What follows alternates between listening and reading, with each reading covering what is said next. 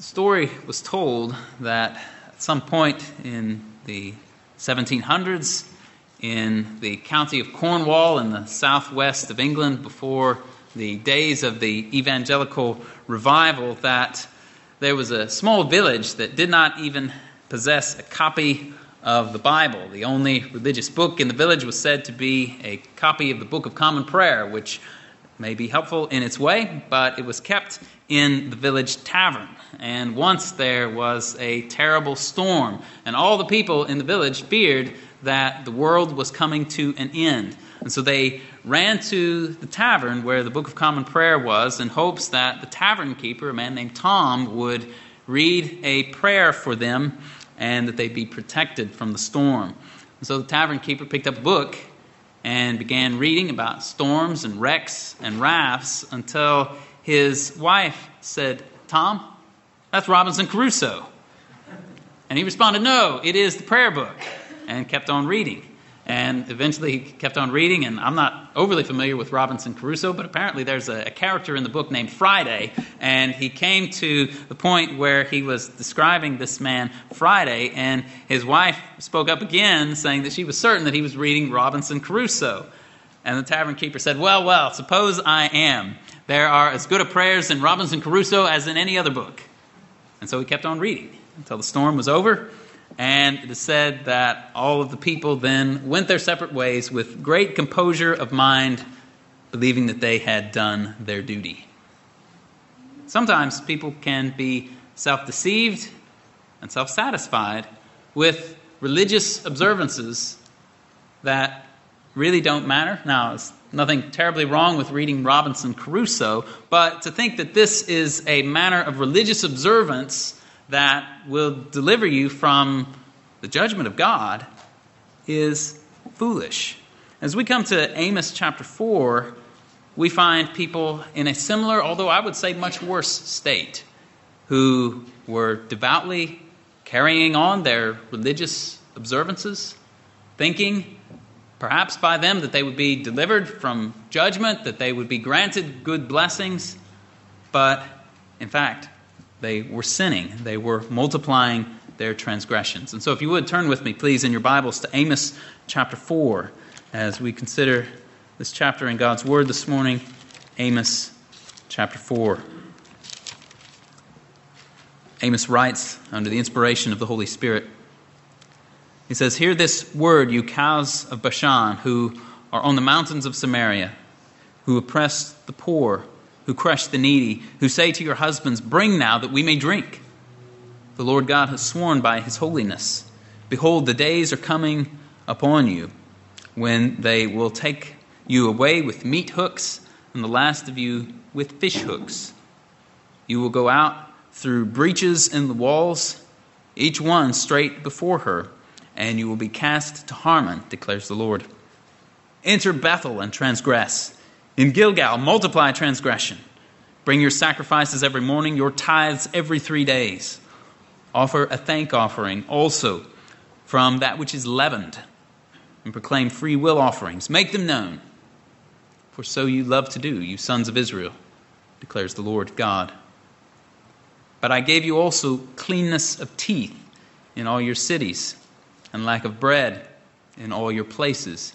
Yet you have not returned to me declares the Lord. Furthermore, I would withheld rain from you while there were still three months until harvest. Then I would send rain on one city, and on another city I would not send rain. One part would be rained on, while the part not rained on would dry up. So two or three cities would stagger to another city to drink water, but would not be satisfied. Yet you have not returned to me declares the Lord. I smote you with scorching wind and mildew and caterpillar, and the caterpillar was devouring your many gardens and vineyards, fig trees and olive trees. Yet you have not returned to me, declares the Lord. I sent a plague among you after the manner of Egypt.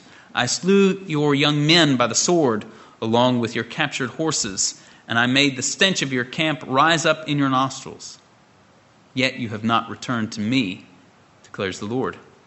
I overthrew you, as God overthrew Sodom and Gomorrah. And You were like a firebrand snatched from a blaze. Yet you have not returned to me, declares the Lord. Therefore, thus I will do to you, O Israel. Because I will do this to you, prepare to meet your God, O Israel.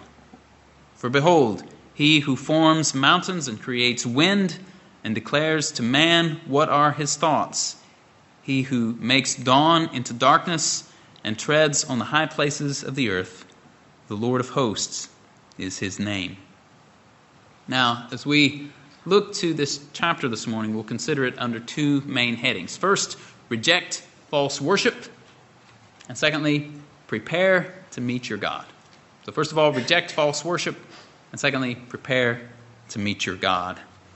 Now, beginning in verse 1, we see this denunciation that is directed against the wealthy and oppressive Israelites. This denunciation may be uh, directed against women in particular, uh, as perhaps indicated by the latter half of the verse, uh, when these whom Amos are addressing are said to say to their husbands, Bring now that we may drink. Alternatively, the word that's translated by our modern translations as husbands could also be translated perhaps as, as masters, as was done in the old King James Version, in which case the oppressors here denounced would be the wealthy Israelites more broadly, who were saying to those in authority over them, Bring now that we may drink. And we need to catch in the flow of the text what is going on here. And so in chapter 3, verse 15, we had just left off uh, describing these summer houses and winter houses, these houses of ivory and great houses, these wonderful places would offer no refuge when God's judgment came on the nation. They would all be destroyed. And so it seems that the prophet moves from speaking of the great houses, chapter 3, verse 15, to speaking of the inhabitants of those houses there in 4, verse 1. And uh, it seems like he's speaking about the women or perhaps the wealthy more broadly.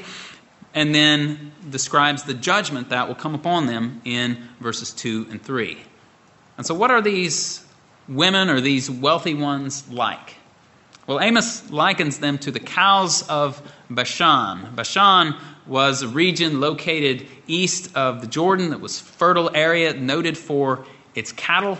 The choiceness of the cattle and livestock of that region is hinted at in Ezekiel 39, 17, and 18. And, and in Ezekiel 39, the Lord is, is summoning the birds of the air and the beasts of the field to feast on those who would be killed in battle at the end time at Gog. And the Lord says, to entice the birds and beasts to, to come and eat, he says this You will eat the flesh of mighty men and drink the blood of princes of the earth as though they were rams, lambs, goats, and bulls, all of them fatlings of Bashan. The idea is that the livestock of Bashan is really quite well fed, quite lusty, quite strong, quite fat. And so, in comparing these women or these wealthy ones of Israel to the cows of Bashan, the Lord is, is getting at the fact that these people are well fed and pampered. Their bodies are well cared for and they're described as ordering their husbands around, bringing them something to drink. But from all that is said here, it appears that their souls are quite lean. Their souls are starving. These women fit in with the rest of the upper crust of Israelite society in those days by means of their oppression of the poor and the way that they crushed the needy. They lived off of the expense of others, and while they thrived, they crushed others down into the dust. The Old Testament scholar Alec Motyer observed that women are the trendsetters in society. They have ever been the final guardians of morals, fashions, and standards. Consequently, Amos can isolate the heartbeat of society by examining its typical women. And Isaiah would later do the same in his own day, as we find in Isaiah 3, verses 16 and 17 and following. The Lord says there through Isaiah, Because the daughters of Zion are proud and walk with heads held high and seductive eyes, and go along with mincing steps, and tinkle the bangles on their feet, therefore the Lord will afflict the scalp of the daughters of Zion with scabs, and the Lord will make their foreheads bare. And so, in short, the, the women described here are not at odds at all with their society. They embody and personify the society in which they live to a T. And what is that picture of that society? Well, it's a picture of self indulgence, luxury, and oppression. Hence the judgment that is coming as described there in verses 2 and 3. Now, scholars are divided concerning the precise meaning of all that is exactly being conveyed in those verses, but it's clear that whatever it is, this is not good. The people are going to be led away into judgment, namely to the nation of Assyria. It was going to be ugly. It was not going to be pretty at all. They would be led away into captivity as with hooks. They would leave their city through the breaches in the wall, the holes that had been created by the enemies who came upon them. And in that day, all of their fine houses, all of their wealth, all of the oppression that they had uh, put down upon others, all of the bodily care that they had taken for themselves, all of those things would profit them nothing on that day. Wealth and earthly status was not going to keep anyone safe. There's only one safe place to go. There's only one refuge in which to take shelter on the day of judgment, and that is in the Lord Himself. The problem here, however, is that these people had continually refused to take refuge in the Lord. Despite all that had come upon them, they refused. And we'll see this as we move forward in the chapter. And so we see their, their false worship there in verses 4 and 5. Amos gives them an ironic command, and as he does so, he pours sarcasm on their idolatrous worship. He tells them to go on performing it, to go on performing this self made worship. Now, obviously, the Spirit inspired prophet is not being serious about this. He's not actually encouraging them to worship idols. Rather, he's, he's mocking them and he's showing them how pointless their worship is. These people had been fairly devout in doing what they were doing and offering these offerings and bringing these sacrifices and tithes, but they were completely unconcerned about the will of God in doing so. And despite all that they did, their doings did not deliver them from judgment. We find in verse 5 that they brought thank offerings from things which were leavened. According to Exodus 23:18, the Old Testament law forbid the offering of blood together with leavened bread. Leviticus 7:12 required that for thank offerings unleavened cakes of bread be offered, though with peace offerings for thanksgiving, the worshiper was to present his offering with cakes of leavened bread. And those cakes of leavened bread then were to belong to the priest. And so, depending upon the circumstances, sacrifices containing leaven may or may not have been legitimate per the letter of the law. Now, given Amos's sarcastic tone here and the scorn which he is pouring out upon their worship, it seems uh, that there's a good chance that Amos is here talking about an illegitimate sacrifice, that they are bringing offerings from that which is leavened, when according to the law, they should have been offering unleavened bread. And the latter portion of verse 5 indicates that their religious practice also involved their own self satisfaction. And proclaim free will offerings, make them, for so you love to do, you sons of Israel, declares the Lord. In other words, these people seem to be broadcasting their religious observances and proclaiming them, making them known, wanting people to see what they are doing. They're doing these things to be, to be seen by man. Christ tells us that when we are serving the Lord, we're not to be doing so to be seen by man. Those who do those things receive their reward in full right here. Yeah, that is completely wrong. And then, to make matters worse, we see at the end of the verse the Lord says, For so you love to do. In other words, these people are performing all of these religious observances because they love to do it. It makes them happy. They want to be seen and heard, they wanted to please themselves. They're doing this for themselves and not for the Lord. This is false worship. People are just doing what they wanted to do and were deceived into thinking that their religious efforts would be beneficial to them. But it was not beneficial to them. Indeed, why would we expect God to bless false worship, worship which had uh, not been directed toward Him in accordance with His word, but was rather simply devised by the people to please themselves? The Lord is very clear in His word that He wants the hearts of His people. We saw that in our unison reading from 1 Samuel 15. Now, The Lord certainly commanded the externals of worship that were to be performed, but the externals were not enough. He wants the hearts. And when He has the hearts of His people, that will then be evident by the obedience that is then rendered from their hearts. And so we find this, a, this idea expressed in a couple of places in the prophets. So Hosea 6 6, for I delight in loyalty rather than sacrifice, and in the knowledge of God rather than burnt offerings.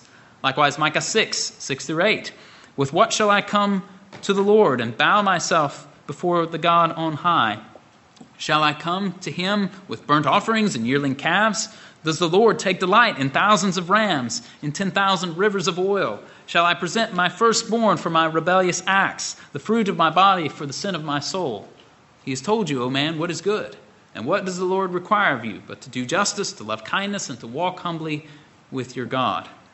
Now, in short, the sacrifices were commanded by the Lord in the law for sin offerings and guilt offerings as, and as a means of, of thanking and worshiping the Lord. And as such, they were to be performed by the worshiper. But those things were meaningless when not accompanied by a heart that was intent on turning from sin and following the Lord. Even sacrifices that were offered according to the letter of the law meant nothing.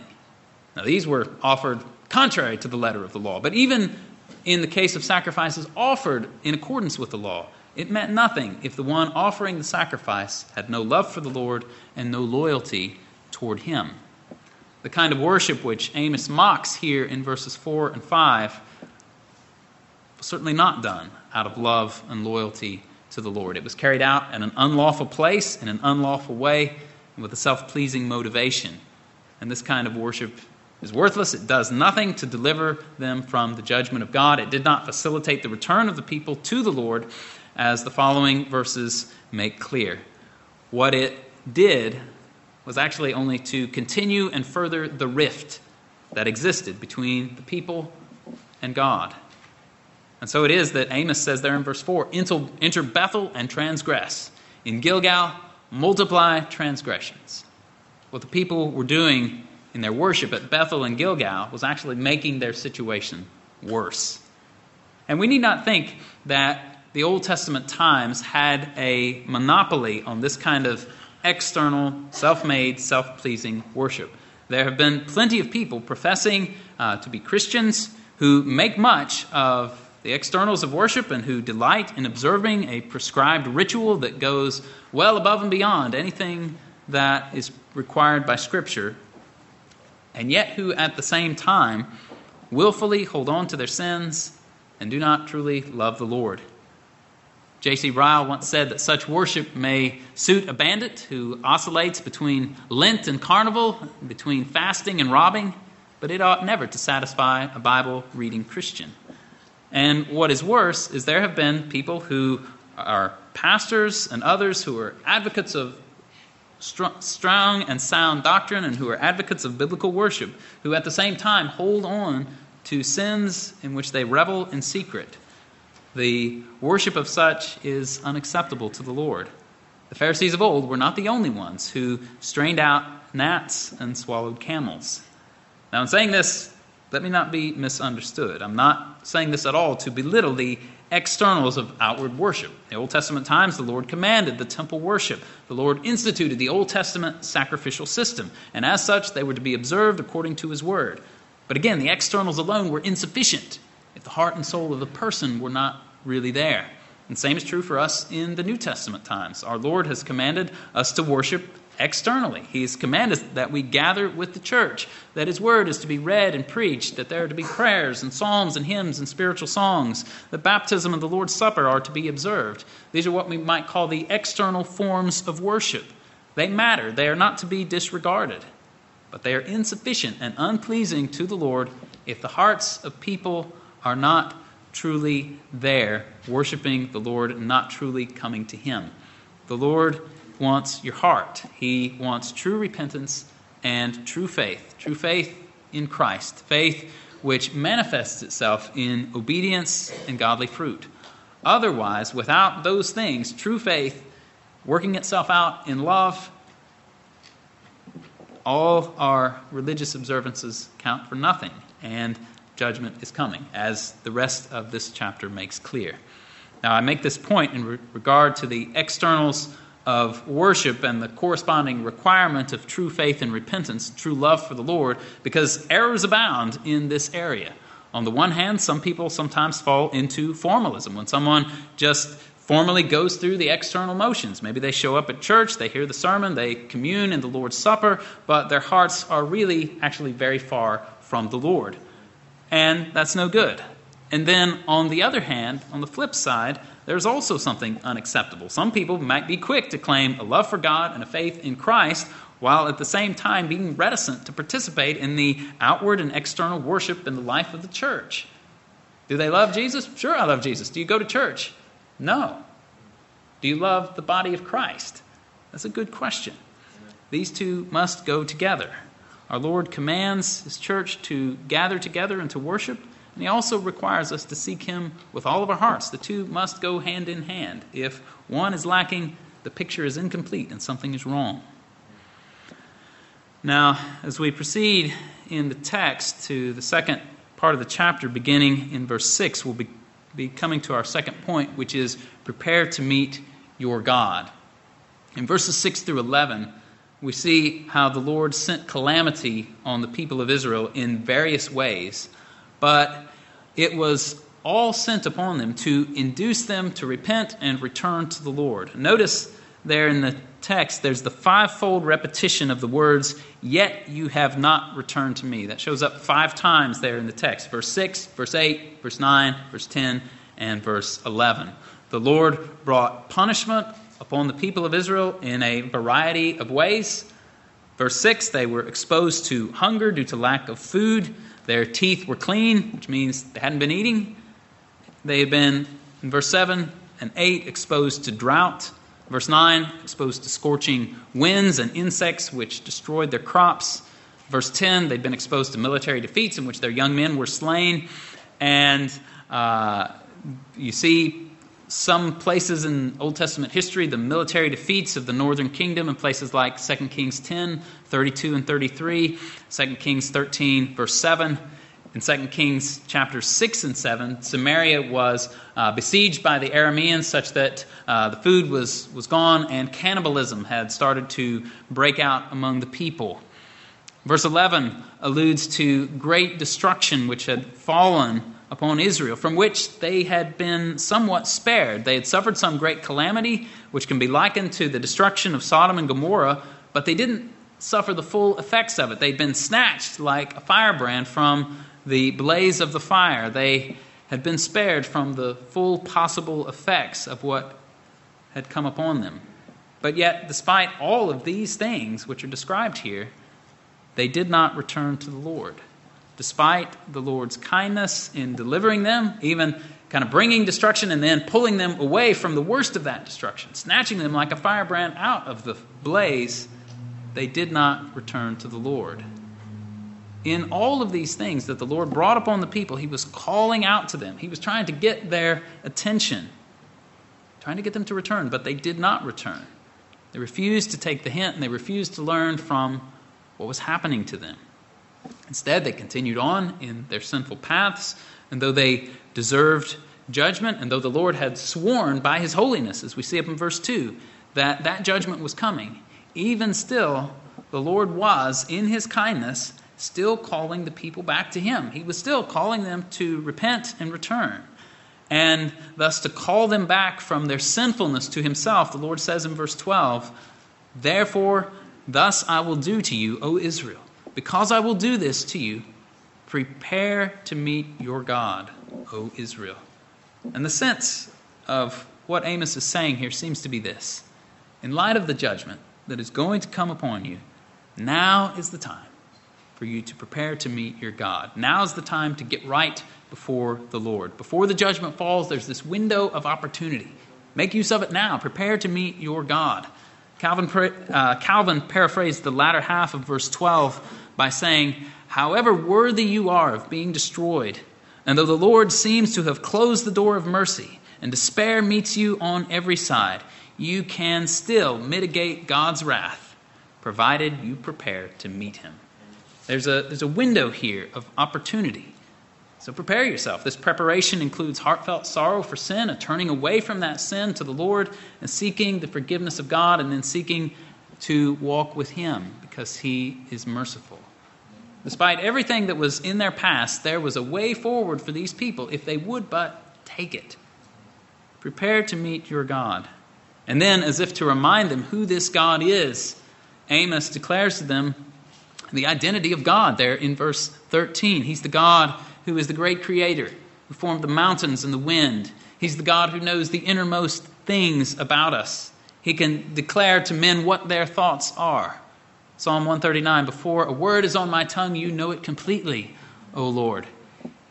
He makes the dawn into darkness. He treads on the high places of the earth because he is over all of the earth. This is the Lord of hosts.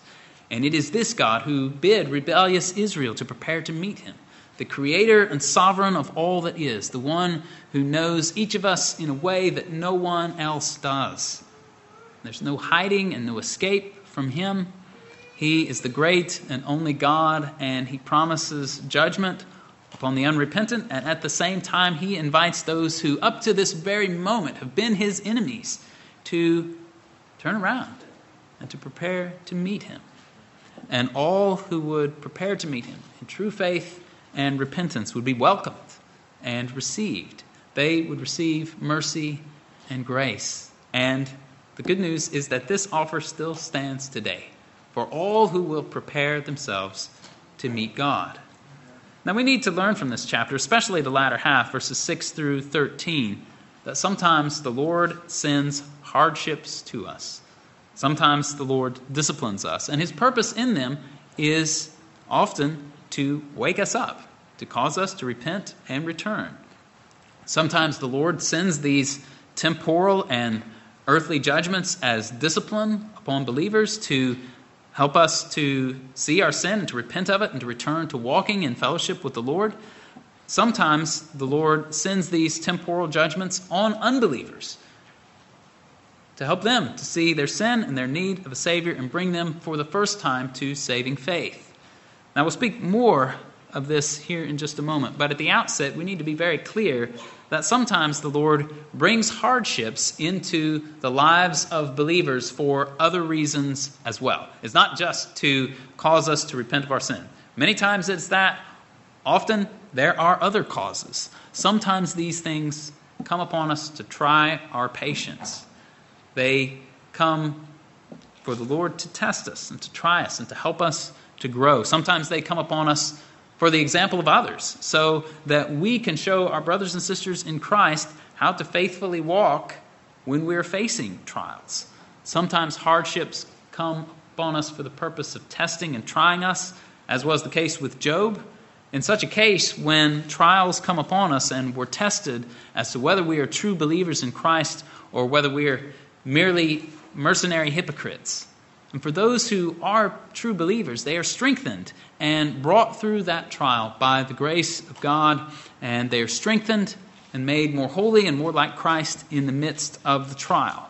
So, all of that caveat to say that when we suffer as believers, we need to be thoughtful and careful about the conclusions that we reach regarding our sufferings. Sometimes they may be brought upon us by God for the purpose of drawing us to repent and return from some specific sin. Sometimes the Lord brings hardship for other reasons, and we need to be thoughtful and careful about evaluating the situation in which we find ourselves, and we also need to be thoughtful and careful about evaluating the situation of others when we find them in difficulties. We need to learn a lesson from the friends of Job and not be them when we find someone else in a very trying time. Let's not automatically conclude that when someone is facing a trial, the reason they are facing it is because they are necessarily in sin. Let's not be that kind of a friend.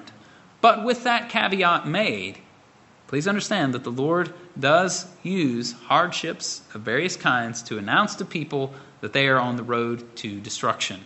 He uses it to announce to them that the wages of sin is death, and if they keep going the way they are going, they're going to die.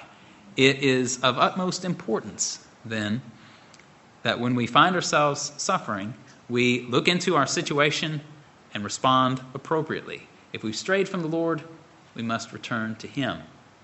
Now, we sang earlier from Psalm 107. Psalm 107 is an epic of a psalm, and if you're familiar with that psalm, it describes four groups of men. It describes uh, the one we sang about the first group, those who wandered in wilderness, who were hungry and thirsty, with their souls fainting within them. There were others who dwelt in darkness and in the shadow of death, who were prisoners in misery and chains because they had rebelled against the Lord. There were fools also who were afflicted with uh, misery because of their rebellious ways and their iniquities. And there were those who sailed the sea and were then assailed by a violent storm. And what do we find happened to these men in Psalm 107? the Lord brought these hardships and these various difficulties into their lives, what did they do? Well, there's a, there's a wonderful fourfold repetition in Psalm 107. It forms an interesting contrast to the fivefold repetition that we find here. The fivefold repetition here is, Yet you have not returned to me. The fourfold repetition in Psalm 107, Psalm 107, verse 6, verse 13, verse 19, and verse 28 is this Then they cried to the Lord in their trouble and he brought them out of their distresses. Psalm 107 describes the people who got it. They had their ears on and they were listening to what the Lord was communicating in their suffering. They came to understand that the wages of sin is death and that they were on the road to death. And because of their sins, the Lord then brought them into those distressing circumstances, and God's purpose in doing so was to draw them to Himself. Those people got it. They cried out to the Lord in their trouble, and the Lord delivered them out of all of their distresses. People here in Amos chapter 4 did not get it. Despite all that they had gone through, despite all that the Lord had put them through, they did not listen. And as such, the people in Amos chapter 4 are a bleak foreshadowing of the people of the end times that we read of in the book of Revelation. So, for instance, Revelation chapter 9, verses 20 and 21 the rest of mankind who were not killed by these plagues did not repent of their works, so as not to worship demons and idols of gold and silver, and of brass, and of stone, and of wood, which can neither see, nor hear, nor walk.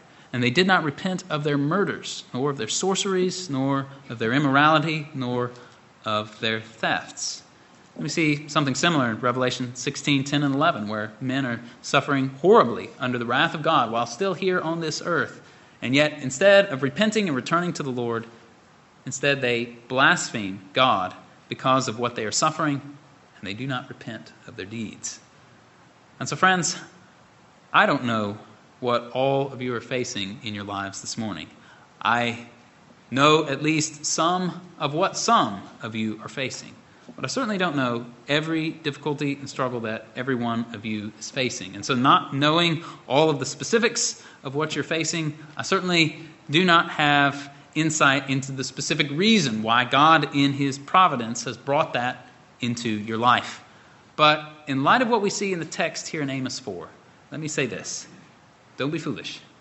Don't miss the opportunity to learn and to profit from these trials. Suffering is bad enough as it is. But what's worse than suffering a trial is suffering through that trial and being none the better for it on the other side. And that's what was going on here with the Israelites. They had suffered all of these things the hunger, the drought, the crop failure, the scorching winds, the insects, the military defeat, the overthrowing of their cities and people. And at the end of the day, they had nothing to show for all that they had been through. Spiritually speaking, they were none the better for it. Yet you have not returned to me, declares the Lord. And the point that I would make this morning is this don't be foolish. Don't let the hardships come upon you for nothing. Rather, let those trials serve as a catalyst for you to look into your heart and to see what is going on inside, and if need be, repent and return to the Lord. As we said earlier, we must not make the mistake of assuming that every trial always corresponds to a sin. Not all of them do, but some of them do. And woe to us if we behave as the people described here in Amos 4. This is foolishness, this is stubbornness. Let's not do it. Rather, let's return to the Lord. Let's look to our hearts, search ourselves, and see if there are, is anything that is amiss within us. And if in searching we can find nothing that is amiss, let's take the words of David in Psalm 139 to our lips, where he says to the Lord, Search me, O God, and know my heart. Try me and know my anxious thoughts and see if there is any hurtful way in me and lead me in the everlasting way. Sometimes we don't necessarily have enough insight to see our sins, and so we need to ask the Lord to help us to see our sins. And whether we find a sin from which we must turn or not, let's use the opportunity presented in the trial as an opportunity to walk more closely with the Lord. If you've not been walking with God at all, now's the time to start. If you have been, then now is the time to walk even more closely with the Lord, to seek Him in His Word and prayer, and to make use of the means of grace in the life of the church, to seek close fellowship with brothers and sisters in Christ. We must not be foolish in the way that we handle our trials. We have to make use of them as a means by which we return to the Lord. If I may borrow the words of Hosea chapter 10, verse 12 sow with a view to righteousness and reap in accordance with kindness. Break up your fallow ground, for it is time to seek the Lord until he comes to rain righteousness on you. Now, when Scripture talks about fallow ground, it's talking about a field that has been left unplowed for, for some time.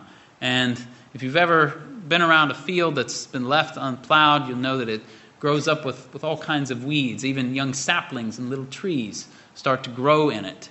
And in order for good crops to grow, all of that bad stuff has to be plowed down and done away with. The soil has to be broken up. And so the word through Hosea says to break up your fallow ground. Sometimes our, our, hearts and our lives are very much like those fields that are left untended, and all kinds of unhelpful things start to grow in them. And the Word of God commands us to break up the fallow ground and to sow with a view to righteousness. It's time to seek the Lord, is what Hosea says, until he comes to rain righteousness on us. Now, even if we find no particular sin of which we must repent, we should still use that trial as an opportunity to draw close to the Lord. Our Lord Jesus Christ, as we saw in our reading from Matthew 11, calls all of those who are weary and heavy laden to himself. Christ is the one who gives rest to sinners. And the reason Christ can do this is because he himself suffered in order to pay the debt which sinners owe to God. All who are apart from Christ will be crushed by the weight of their guilt from their sins. There are temporal consequences that come to people because of their sins, and there are eternal consequences awaiting in hell for all who perish in their sins. There's no rest for the wicked in hell. But Christ invites you to come to Him, to be freed from your burdens, freed from your sins. And so turn to Christ. Find rest, forgiveness, and eternal life in Him. As we find in verse 12, prepare to meet your God. Let's pray. Father, we ask that you would help us, that we would learn the right lesson, the lesson that you're seeking to teach us from the difficulties that you bring into our lives. We pray Lord, that whatever we're facing, that it would lead us to lean more upon you, to walk more closely with you, to be more earnest in repentance and in prayer and seeking you. Lord, we praise you for your merciful kindness that you still uh, give us this window of opportunity to repent, to believe, to look to Christ and walk with you. We pray, Lord, that everyone here would make use of that and prepare to meet you. We ask this in Jesus' name. Amen.